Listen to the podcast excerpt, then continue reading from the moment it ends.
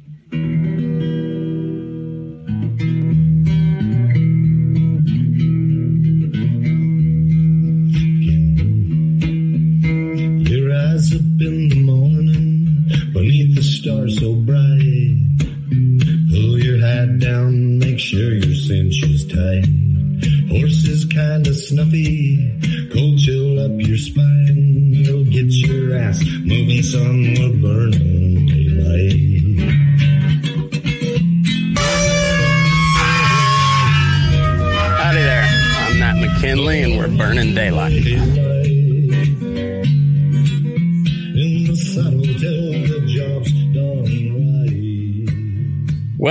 Burning Daylight, the only podcast for the working cowboy. Well, howdy there, daylight burners. Happy Monday. Hope you all had a good weekend. We uh we've been having some good rain here the last uh several weeks and it's been been quite awesome. Like uh just nice little rain showers rolling in the the afternoon. Um we've had some pretty decent sized ones where really came in and rain, got like a half inch. Um, but most of the time it's like oh maybe a tenth, uh quarter inch, something like that. But enough to knock the dust down, keep things cool in the morning. Um getting getting warm but not hot. And which is good because uh I don't I don't do humidity very well and it's it's been pretty muggy, but I guess that's what it's like when uh you know when you break a drought. It's uh you gotta you gotta have moisture to break a drought so it's uh it's been it's been pretty awesome. Um i can't really complain on that. So we um couldn't get lined up with a couple of different guests um but we got some cool stuff coming up i think.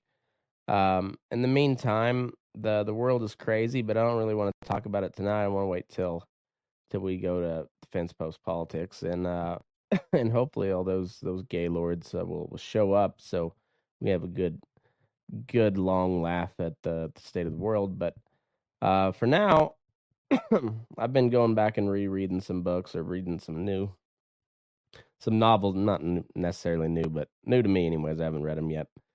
And um and then I, I put out a post on Patreon. Uh, shout out all the Patreon subscribers, and uh, you know, searching for for new ideas and and uh, topics, guests, whatever. And um, people seem to like the the history episodes I do, so seemed like a good time. And uh, Mr. Brad Slavens, who's uh, who's one of the Patreon members, he uh, suggested the fellow name of Holt Holt Collier and this is a really interesting story and i wish um wish i'd read the book. Um however it's uh i think there's enough here um without you know going going full book. I haven't I haven't read that yet. Just finished up the the june book club book though. Uh so lost cowboy finished it today.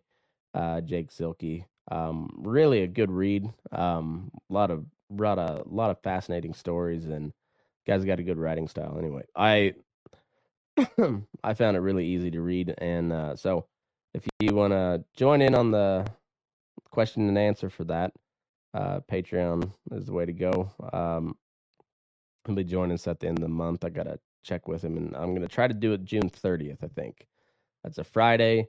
Be a good bull session topic and if you'd like to ask a question um, uh for this episode we'll uh if you're on patreon i'll send the link out.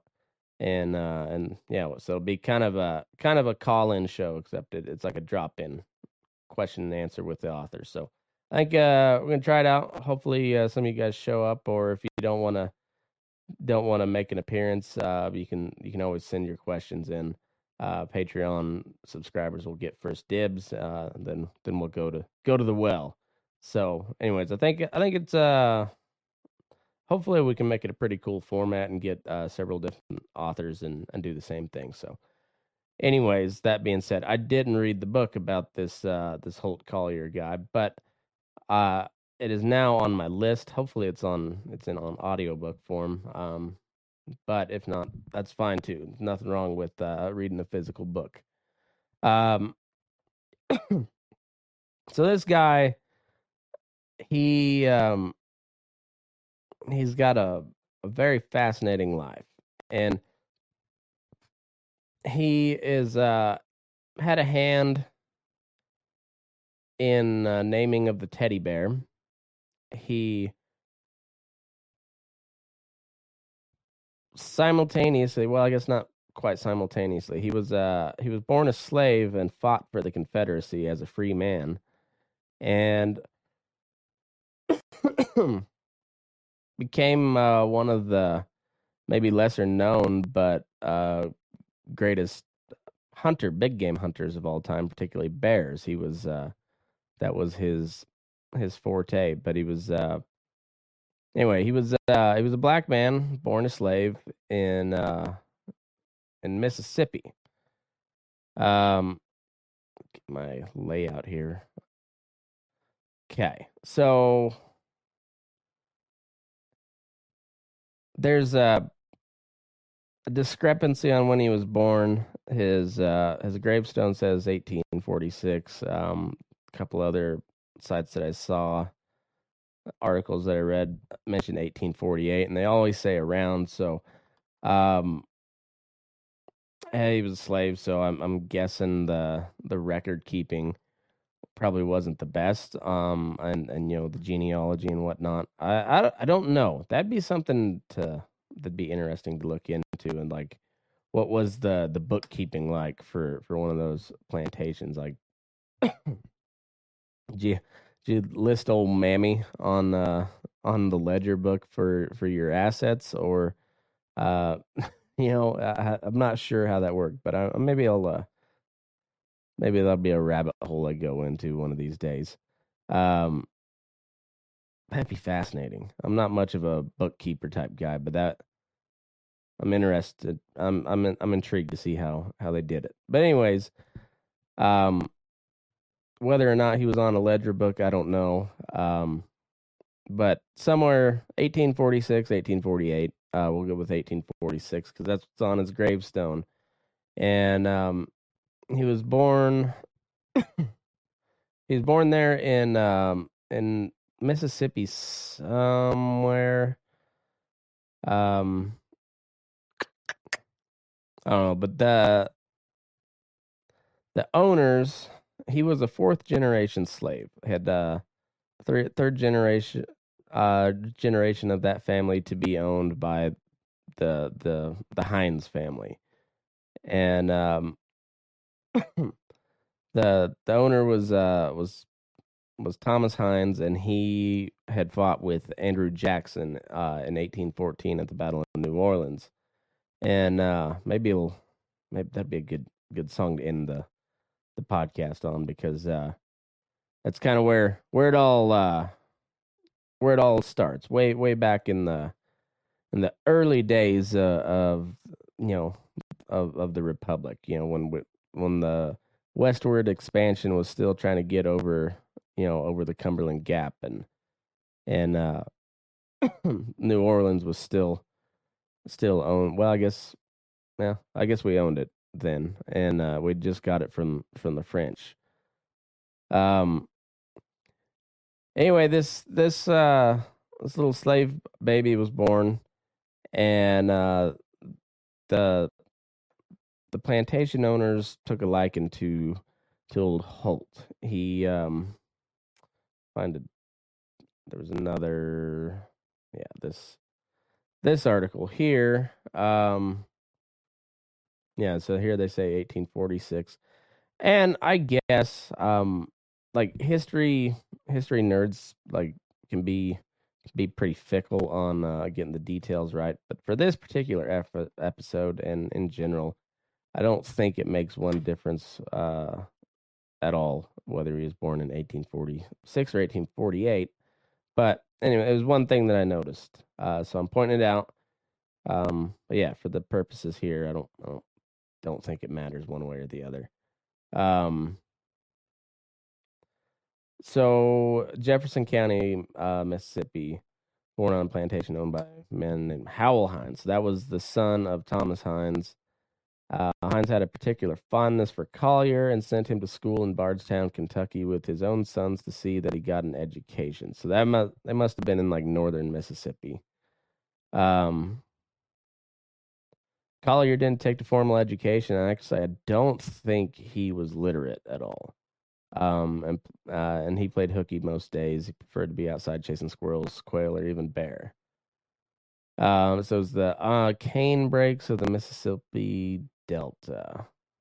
I'm not real sure where that's at, but we'll uh, cane breaks region.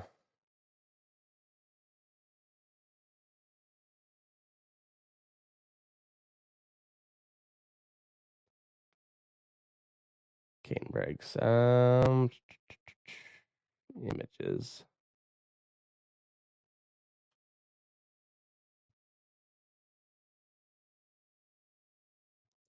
Well this is uh just riveting audio. Um but if if you're watching on on video um hmm here we go. We'll just go jefferson county. Mississippi. Okay so it's up here all right so yeah kind of like central mississippi uh, right along the the mississippi river and uh kind of eh, i guess mississippi's eh, no it's it'd be southern mississippi i guess so um they said they went to school in in bardstown kentucky that's a must have sent him off to school anyways um I grew up there in the swamp oh here's uh there's a little better picture of where it's at. Uh, so this red line here on the map, um, yeah, that area is uh, is where they grew up. Um. Anyway, he so he grew up there in in kind of uh, the canebrakes. I guess is kind of a pretty swampy area, and there it was still very much a a frontier area. Um, you know, there was uh, there wasn't a lot of uh, cities close by. Um, it was um, it was very very new, newly settled uh, territory. So um, a lot of these farms um, they weren't really established as a as a self sustaining farm quite like uh, later as a as they evolved or, or some of the some of the plantations that were further back east and you know they had their like their own established cattle herds and whatnot. These they relied on a lot of a lot of wild game and that's kind of what this this kid was was known for. And he he killed his first bear uh when he was like 10 years old or something like that um yeah so thomas's son hal inherited the family's two plantations home hill and plum ridge hal was said to have been primarily raised by harrison and Daphne. That's uh, that's his parents. Um, okay, so the owner was was primarily raised by by Holt's parents, and so that that was probably why he took to such a liking to Holt. Um, Howell assigned management of Plum Hill to his son Thomas, and when he was ten years old, Holt uh, Collier was made Thomas uh, Thomas's junior valet. Um, he taught uh, Holt to shoot, and youngster took to it quickly. Despite his age, he was assigned the job of hunting games to feed the workers. Uh, hunting game typo. Um, the southernvoice.com is where I'm reading this. Uh, called uh, article called a Hollywood worthy life story. Um, anyway, they that got past their editors. uh, hunting game to feed the workers. He was frequently entered into frequently entered into shooting contests against much older competitors. He killed his first bear at age ten. All right, so then Civil War breaks out when he was about thirteen, and um,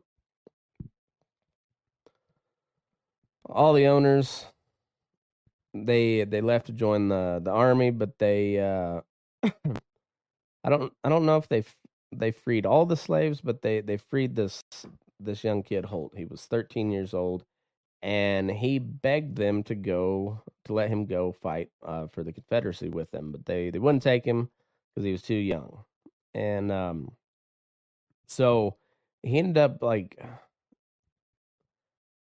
some some places made made it sound like he just kind of kind of camped out on a riverboat and like just it was he was kind of a stowaway or I don't know if he was working on on a riverboat but anyway he was he was there for about a year and he met back up with uh with his former owner in Memphis uh, where he joined up uh, they joined up or he joined the army with him and and he was uh he was an orderly for for a field hospital initially and then yeah, so there's story here is Collier was a um was attending to a patient in a uh, field hospital near a battlefield around Bowling Green, Kentucky, when he heard gunfire begin. He grabbed a rifle and ammo from a patient, went to the front lines, and began firing on the enemy. The unit's members and leaders were uh, impressed by his actions. It was a it was illegal to, in 1862 to arm a black man, but Holt was issued a uniform and a weapon. Uh, he was a member of the of Company I of the 9th uh, Texas Cavalry, and served a lot. Um, served at Vicksburg, uh, served at Shiloh, and um, he uh, like he was even allowed to. Here it says. Um, so Hines and Howell's uh Hines and Howell Holt uh that that makes no okay. So Howell Hines and Holt they uh these guys are really didn't do a good job editing this. Um but anyways, so um Hal Hines and Holt saw action at Shiloh. Soon after, Howell returned home, charged with raising additional troops. And uh, having earned the respect of his fellow soldiers, Collier was asked and Collier asked and was allowed to remain with his unit after Howell departed, um, and spending much of his service in northern Mississippi. So Vicksburg, uh, Corinth, Holly Springs, and Iuka. I don't know the. I don't. I think I remember a little bit about Corinth. Vicksburg is obviously a big big, huge battle. I'm not familiar with those other ones, but he, uh, yeah, he was, he was kind of odd, an odd fella, like just a, a, odd situation all the way around, where he was, uh, you know, born a slave, but essentially treated almost equal to, oh, I say almost, um. but he he spent most, a lot of the war as a as a sharpshooter. Um, shot a lot of wild game uh, to feed the troops, and also just as, as, kind of a sniper. You know, one of the one of the early snipers of, of American history. Um, he was also as a spy. I wonder, I wonder if there's anything about that in the book. That'd be that'd be interesting. Um, he returned back to the to the plantation, served as a valet. And then this this is kind of where his life really gets uh gets interesting. Um he was on a train trip with Hines. Uh, con- a conductor grabbed Holt and attempted to throw him out of the sleeping car. Holt punched him, and the conductor drew a knife. So then Holt shot him, and um, no charges were filed and which was kind of weird because he's a black guy in the South, um, you know, post Civil War, and uh, yeah, they didn't get treated real well. Um, you know, from what I, from what I've heard. Um, so back in Greenville, Mississippi, he was also involved with a confrontation with a northerner, um, Captain James King, over a bad business deal. Um, the man's body was found after his horse was discovered wandering riderless. Holt was arrested and tried for the murder, but was acquitted. Um, all right, so I also read something else. Um, on this so on this site here we'll s- switch tabs and so this is from heritagepost.org uh title is american or it's under american civil war. It's called the forgotten legend of holt collier. Um oh and also kind of a funny fact um nathan bedford forrest was this guy's commanding general. Um you know the guy that later went on to create the Ku Klux Klan. Ku Klux Klan, and um, Holt Collier was uh, he was one of the the most trusted cavalry scouts, spies, whatever. Um, okay, so during Reconstruction, Collier was accused of murdering a Yankee soldier, Captain James King, but was acquitted by a military tribunal. Uh, King and Howell Hines were involved in a fight, and during the dispute, Hines, though a much older man, knocked the youngster down several times. King's anger grew with every knockdown. Um, finally, the thor- thoroughly infuriated young man drew a knife on his unarmed opponent, but a bystander fired shots, killing uh, King, preventing him from drawing blood with his knife.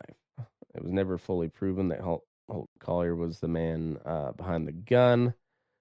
And uh, soon after, Collier left Mississippi and headed Texas, uh, headed for Texas to lay low and let the controversy of the trial and King's death blow over. Um, so was he in the wrong place at the wrong time, or was he, um, you know, was he intervening on behalf of his uh, his former owner, now his boss? I don't know, but he was acquitted, and um, but probably smartly, um, Howell Hines told him like, "You better get out of the country and lay low for a bit." So off to Texas he goes, and he worked there as a cowboy for a while. He was uh, he was a good horseman, and sound like uh sound like a pretty good all around hand. Um, you know, just a good guy to have on your side. It sounds like uh, crack shot, hell of a hunter. Um, like it wasn't just the shooting, but like like knew how to how to hunt. Um, good soldier, good horseman, and uh, apparently loyal as hell. Um. Oh, and he he worked for for one of one of the founding fathers of Texas, Lawrence Sullivan Ross. Uh, Ross was one of the first Texas Rangers and eventually the governor of Texas. And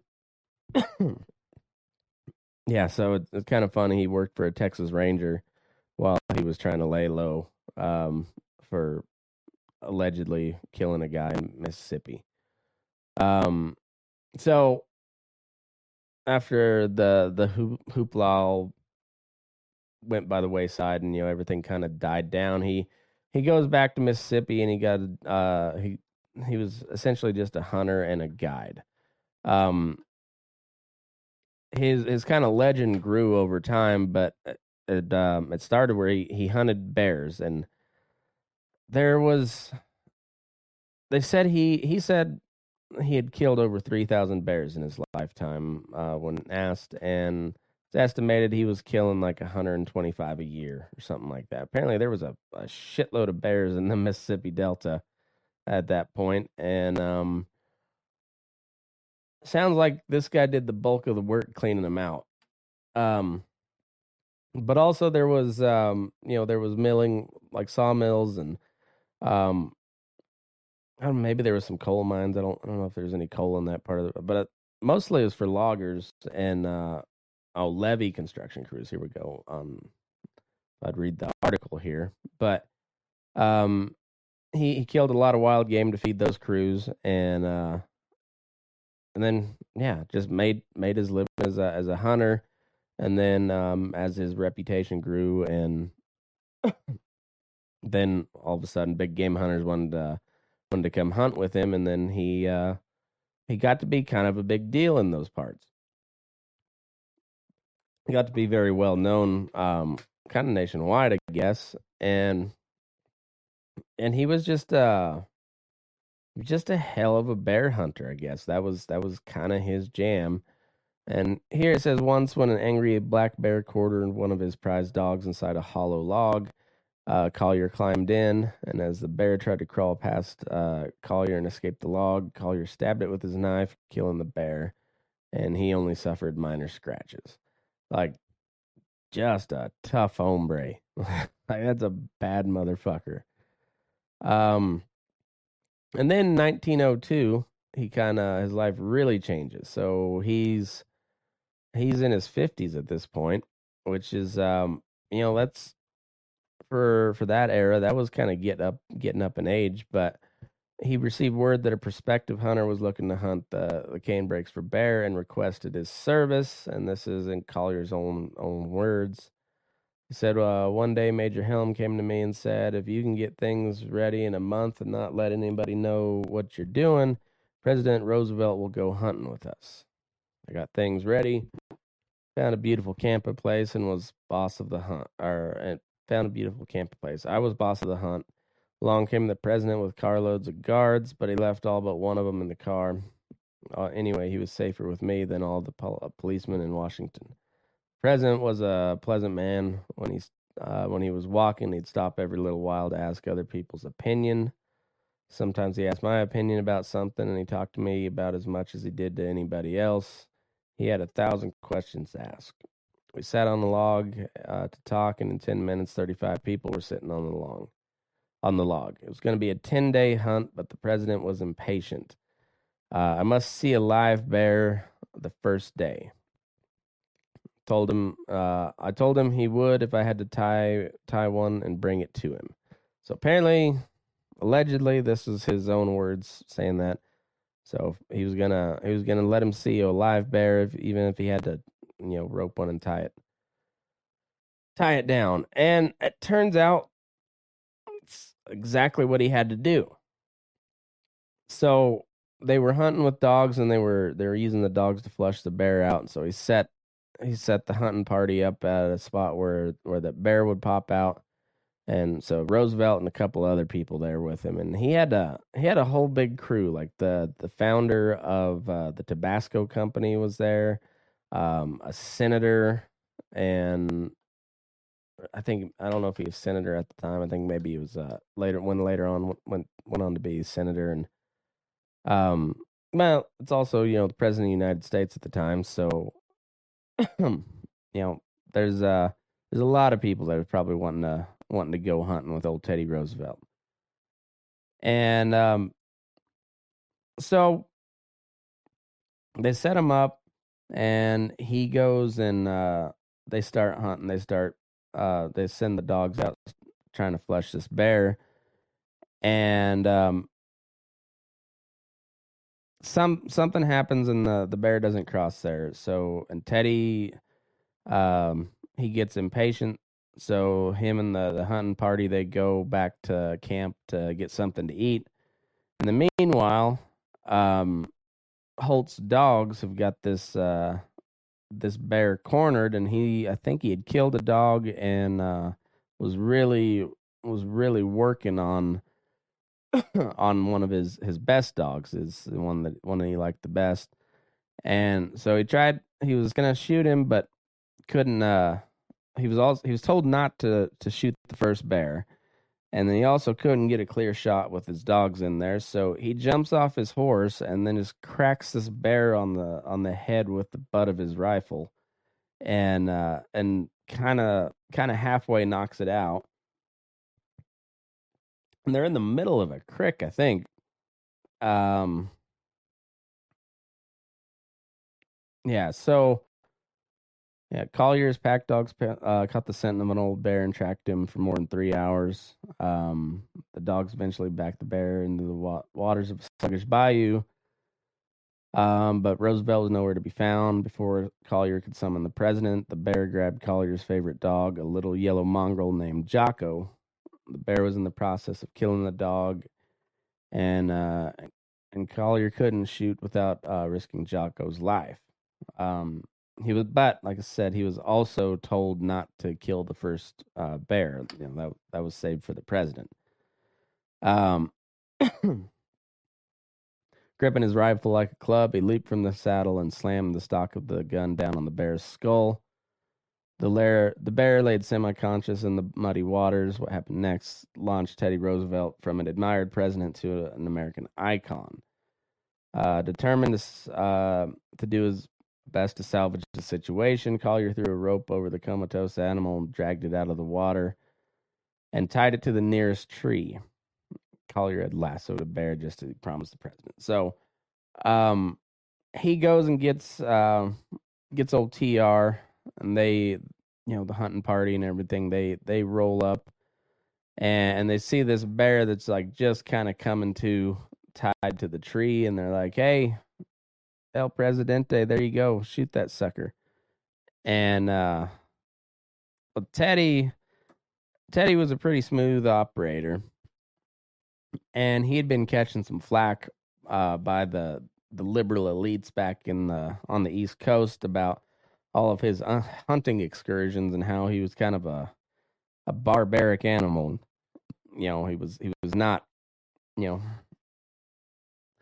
he was uh he was not living up to uh you know to his family name, you know. He was uh he was not uh being the distinguished person he was supposed to be by by being a rancher and big game hunter and whatnot. So he uh he said, "No, it's unsportsmanlike, and I won't shoot it." Um, but they did go ahead. He did go ahead and tell him put the put the bear down, so so uh, you know put it out of its misery. But the the story spread, and the legend of Teddy Teddy Roosevelt grew, and there was a cartoon in the Washington Post, and it showed. Um, let me see if I.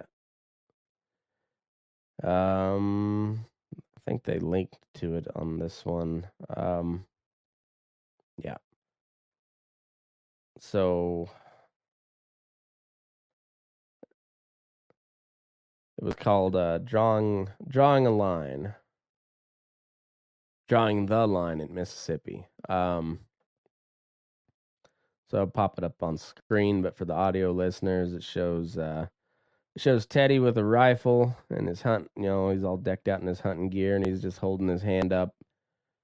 And um, there's a there's a guy holding a little bear cub by, you know, with a rope around its neck, and Teddy's saying he's not going to do it.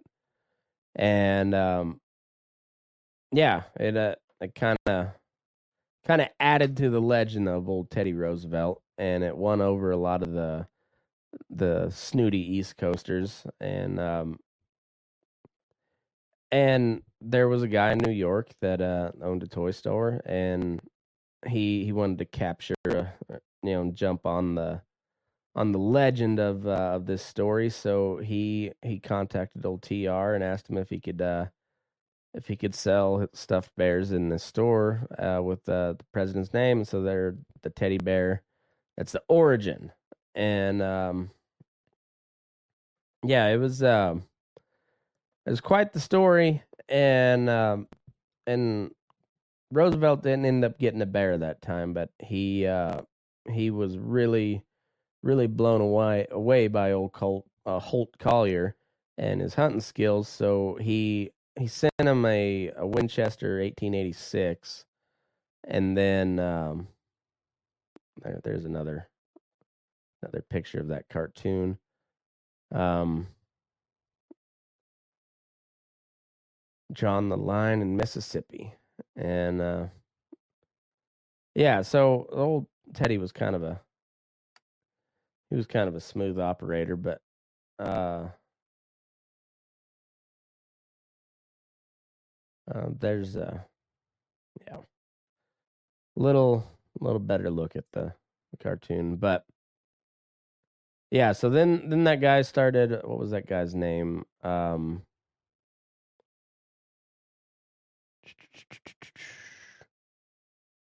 Morris Mitchum. Um, yeah, so after seeing the the cartoon with Roosevelt, he wrote the pre- president and asked permission to associate his name with the toys. And there there you had the birth of the teddy bear. Um, in 1907, Roosevelt took part in another bear hunt involving uh, Holt Collier. This time, the event inc- occurred in the Louisiana canebrakes in East Carroll and Madison counties, so on the other side of the river. I don't know if it was like right across or e- either way. Um, primary guide was Ben Lilly, a well-known big game hunter, and Collier was in charge of the dogs. The hunt was a success for the president. He killed a 200 pound black bear that was located by Collier's dogs. Um, after the 1907 hunt, President the president uh, presented Holt Collier with a Model 1886 Winchester rifle. And Roosevelt later said of Collier, he was a man of 60 and could neither read, or, read nor write, but he had all the dignity of an African chief. And he said he was the greatest hunter and guide I'd ever known. Um, and so then he he kind of his reputation kind of took off a little bit. He was featured in ma- uh, major magazines, and um, he was the prominent residents of Greenville. I'm guessing that's Mississippi. Greenville uh, successfully lobbied for a Confederate pension for Holt. Um, he died in 1936. Estimated he'd killed over 3,000 bears in his life. Um, he's buried in the Live Oak Cemetery on the site of his former Plum Ridge plantation home. What a what a strange strange character. You know, there so there's his headstone and um Company I, 9th Texas Cavalry, uh Confederate Confederate States Army and um yeah, born in 1846, died in 1936. 90 years old. Um and just lived lived as a hunter. Um but he was although he was a slave, he was he was very loyal to to his owners and uh you know was was bound and determined to to fight in the the Confederate army one way or the other and then also um you know served uh served very well it sounded like. He was um kind of a respected character in um in a region of the world in a time time in history where um men like him were not considered fully men. They weren't really considered people at the time by a lot of a lot of folks and yet he was he was a guy that commanded a lot of respect just from his sheer skill uh as a marksman and as a and as a hunter later on becomes uh kind of buddies with with one of the the most you know respected presidents of the United States. Uh, you know, his his face is on freaking Mount Rushmore, and this uh, this old black fellow that happened to know how to hunt bears really well uh, made a mark on him, and just uh, what a wild story. Um, he was uh, he was responsible for uh, for creating the story that you know that that that created the the teddy bear and uh, you know gave uh, gave Roosevelt a whole bunch of uh, notoriety, but more than anything that people remember about that is uh, is the teddy bear, and and they a lot of I I would bet ninety nine percent of the people that uh, that have or know or use the term teddy bear have no idea where where the origins are, but yeah, it was a it was a freed black man who uh, took the president of the United States on a bear hunt, and uh, and and did such a good job at finding a bear that he actually knocked one out and tied it to a tree so that the president could have a chance to to shoot this sucker. And um, I guess good on Teddy for for not for not shooting a tied up bear. I I, I guess there's you know there's the ethics and, and stuff to to hunting, but Um, I guess if you uh, if you needed meat, um, I wouldn't have much problem shooting up uh, shooting a bear that was tied up to a tree if that if that meant food for the family. So, uh, but good on good on old old Teddy for for taking the high road there. Uh, kinda. It's still this bear still got shot. So, uh, what difference it made, I'm I'm not real for sure, but um, at least he didn't look like a jackass. Uh, you know, shooting at him at point blank range with a with a big hunting rifle or something. But um, yeah, it was what a and of all the things to hunt, bear. That's um, it takes a different type of human. that's uh, I wonder wonder how many tight scrapes that guy got himself into. I mean, uh, crawl in a hollow log after a after a bear to save one of your dogs. I mean that I I've had a lot of a lot of dogs in my lifetime and more more often than not they were pretty good dogs and like I don't know what they were good for, but they were they were just good dogs. I loved them all. I don't know if I loved any of them quite that much. Um but then again, I ain't a bear hunter either. So, um, yeah, I thought, uh, I thought that was, uh, it was a good enough of a rabbit hole to go down that I'm gonna have to read the book and and if I find out anything more that's of uh, of interest and value, I'll do a I'll do a part two on on Holt Collier. But uh, thanks to Brad Slavens for the the idea. I I enjoyed I enjoyed reading about this fella. Now I look forward to to reading the book and seeing seeing all of it. So um hope you guys enjoyed it. Let me know what you think. And um hey, stay safe out there. Ship might be getting a little weird here in the near future. Um yeah, crazy times we live in, but at least you ain't uh at least you ain't face to face with a bear inside a hollow log. It could always be worse. Um, yeah, you could be a black guy fighting for the Confederacy too, like that. It's also a weird one, voluntarily. That's I mean, there's there was plenty of plenty of black guys that that uh, served in the Confederate Army, but very few of them had a choice, and uh, that that guy went on his own accord, and huh, crazy crazy story. So, anyways, um, yeah, like I said, appreciate appreciate the idea, Brad. Um, guys, let me know what you think. Um, yeah, have a good week and uh, move your ass. We're burning daylight.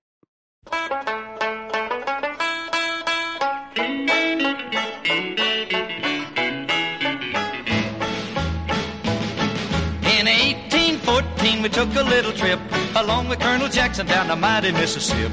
We took a little bacon and we took a little beans and we caught the bloody British in a town in New Orleans. We fired our guns and the British kept a coming. There wasn't as many as there was a while ago. We fired once more and they began to running on down the Mississippi to the Gulf of Mexico. We looked down a river and we see the British come, and there must have been a hundred of them beating on the drum. They stepped so high and they made the bugles ring. We stood beside our cotton bales and didn't say a thing. We fired our guns and the British kept a coming. There wasn't as many as there was a while ago. We fired once more and they began to running on down the Mississippi to the Gulf of Mexico.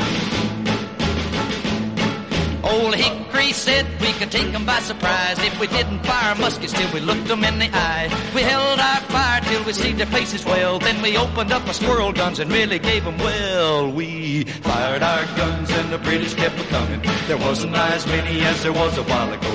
We fired once more and they began to run it on down the Mississippi to the Gulf of Mexico. Yeah, they ran through the briars and they ran through the brambles and they ran through the bushes where couldn't go. They ran so fast that the hounds couldn't catch them. On down the Mississippi to the Gulf of Mexico.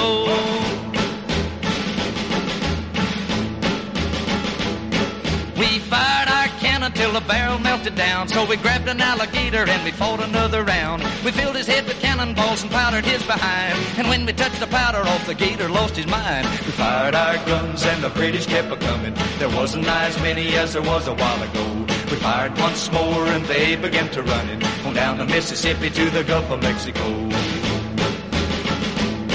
Yeah, they ran through the briars and they ran through the brambles and they ran through the bushes where a rabbit couldn't go. They ran so fast that the hounds couldn't catch them on down the Mississippi to the Gulf of Mexico.